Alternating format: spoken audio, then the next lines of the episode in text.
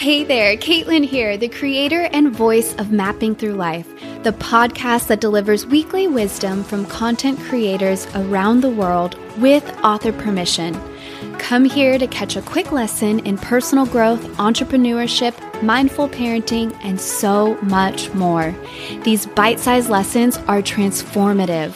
Expect to feel rejuvenated after listening in to simple yet powerful stories of purpose, intention, and impact. The big goal here, inspire and equip you with the wisdom and the tools you need to become a peaceful and powerful entrepreneur parent. Learning, growing, sharing, that's what this life thing is all about. I am so excited to continue this journey with you. Now, let's navigate to our next lesson. It has been over a year since our world lost a sense of normalcy, and a worldwide pandemic took hold, shaking us into a place of uncertainty. In that place of uncertainty, we began to ponder some heavy questions, including the meaning of life and death. Depending on where you are at in the world, a new sense of normalcy seems to be making its way through.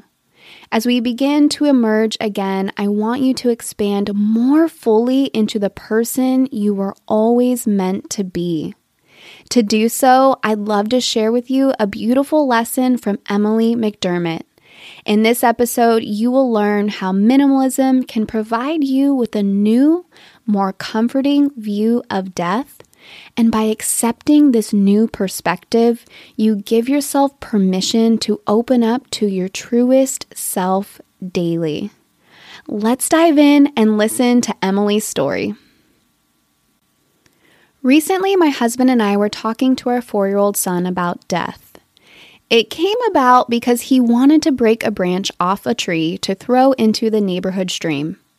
My husband told him to take a stick from the ground because it was already dead, thus starting the inevitable questions about what was alive, what was dead, and why things and people had to die. That evening, as I tucked him in, he said to me, "Mommy, I don't want to die." "I understand, buddy," I told him, "but you still have a long life to live. My parents are still alive, and my grandmother is alive too." "And she's one hundred and one, he exclaimed.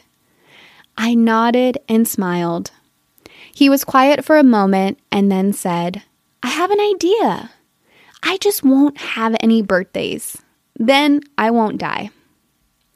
While we can chuckle at the innocence of a four-year-old just learning about the meaning of death, the truth is that we seek ways to avoid death that are less creative than not celebrating our birthdays.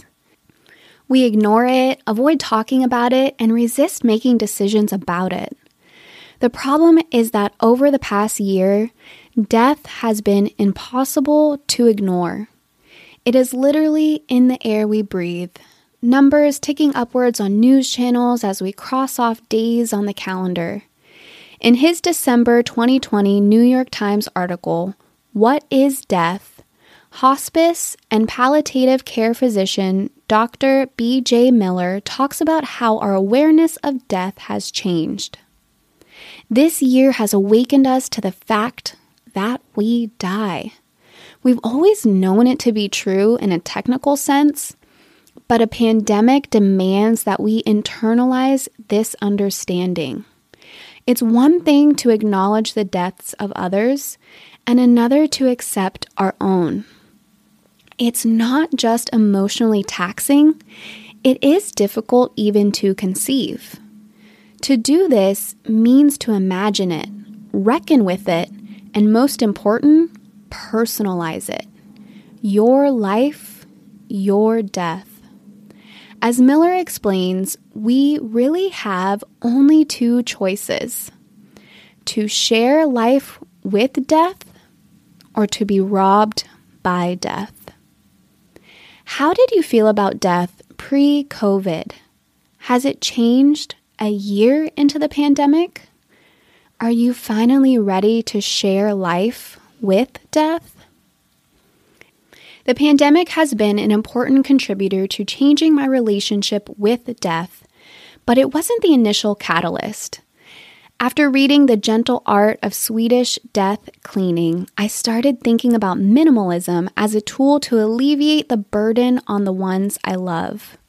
As Doctor Miller, who works with patients at the end of their life, so eloquently said in his TED Talk, the things that are most important to people who are close to death are comfort, feeling unburdened and unburdening to those they love, existential peace, and a sense of wonderment and spirituality. For me, peace comes from knowing that I am unburdened by removing everything that no longer serves me, and that I am unburdening the ones I love by making sure they don't have to deal with my clutter or guess what my end-of-life wishes are. The technical paperwork, including my will, medical directive, funeral and cremation wishes, and eulogy, are complete and accessible to my husband. But perhaps more importantly, I have made sharing memories, stories, and my unique gifts and abilities a priority. This includes creating a collection of my poems to share with my sons, telling the stories behind the things that I own that are meaningful to me, and writing down daily magic moments so my husband and boys can look back on them someday.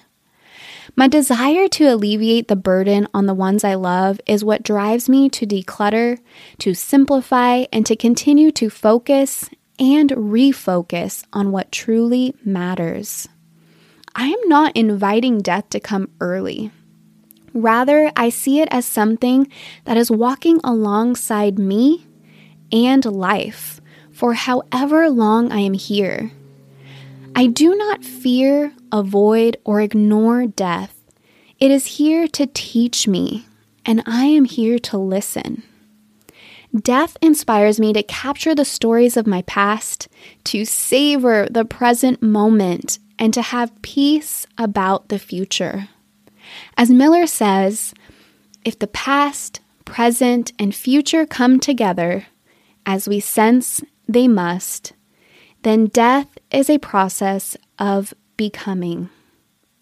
Changing the way I view death has allowed me to more fully become the person I was meant to be. Who are you becoming? Thank you for listening to Living with the End in Mind, written by Emily McDermott, creator of the transformative blog Simple by Emmy. In this episode, you learned by viewing death as a teacher, we can allow it to inspire us to share our unique gifts with the world in small ways every day. We learned that a life of minimalism is a choice and a journey.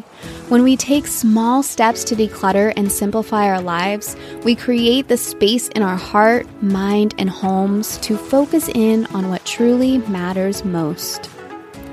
Emily McDermott enjoys writing custom poetry, dancing, and spending quality time with her family. On her blog, Simple by Emmy, you will find so many wonderful resources.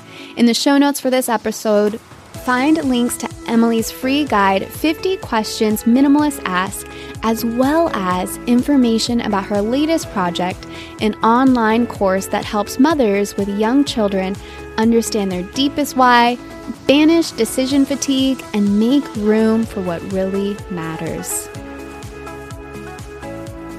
This year has been a mix of emotions.